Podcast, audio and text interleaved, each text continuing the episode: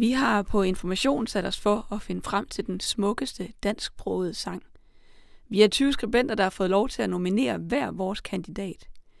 Mit navn er Anita Brask Rasmussen, og jeg har valgt den sang, hvor Jeppe Åkær fortæller om en stenslager ved navn Jens.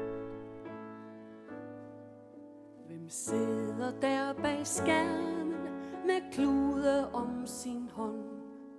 Med læderlap for øje og om sin sko et bånd. Det er som en Jens Weimann, der er sin sure nød.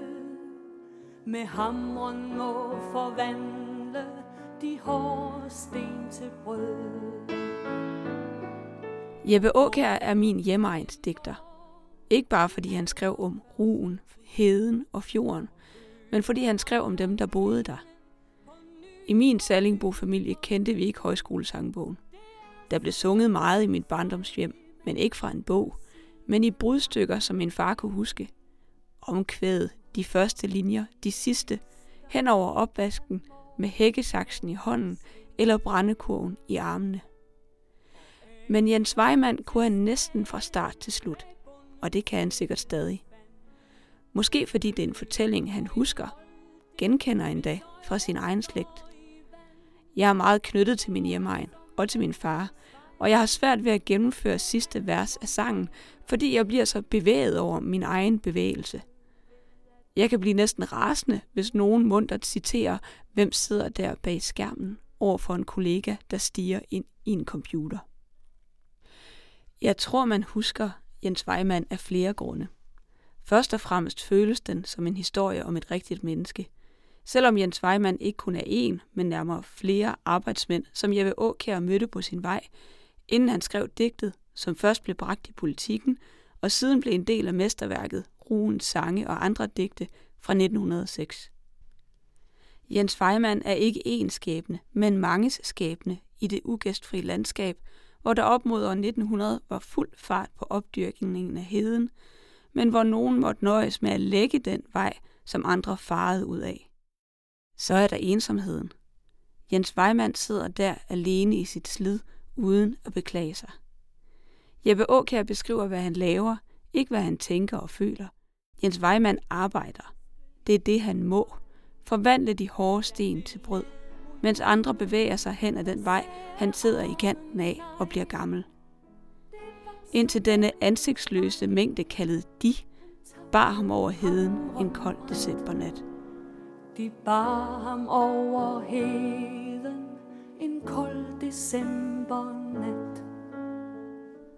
Og så den manglende anerkendelse. Bemærk her, hvordan det ikke længere er de eller andre, men man, han fyldte sit liv med sten for men på hans grav i døden, man gav ham aldrig en. Jeppe Aukjær gør sig selv og os alle medskyldige i Jens Weimanns slidsomme, men upåagtede liv og død. De sidste to verselinjer sætter sig meget tungt i brystet. Det er som mænd Karl Nielsen, der har skrevet melodien til Jens Weimann. Men det er som om selv vor nations mest berømte komponist anede, at de eneste store armbevægelser, der skulle gøres her, var Jens Weimanns sving med hammeren. Melodien er lige til og respektfuld over for den historie, der fortælles, og man fornemmer endnu i tonernes stilfærdige melankoli, at Jens' sving er blevet mindre med årene.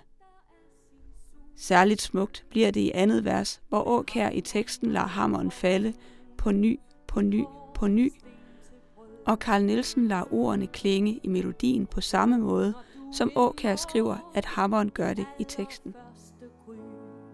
Og hører hammeren klinge på ny, på ny, på ny. Jeg hører den smukke gentagelse forlade min mund, ser hvordan den forbinder sig med andres stemmer, og at vejmandens hammer har gjort det samme, skabt forbindelser.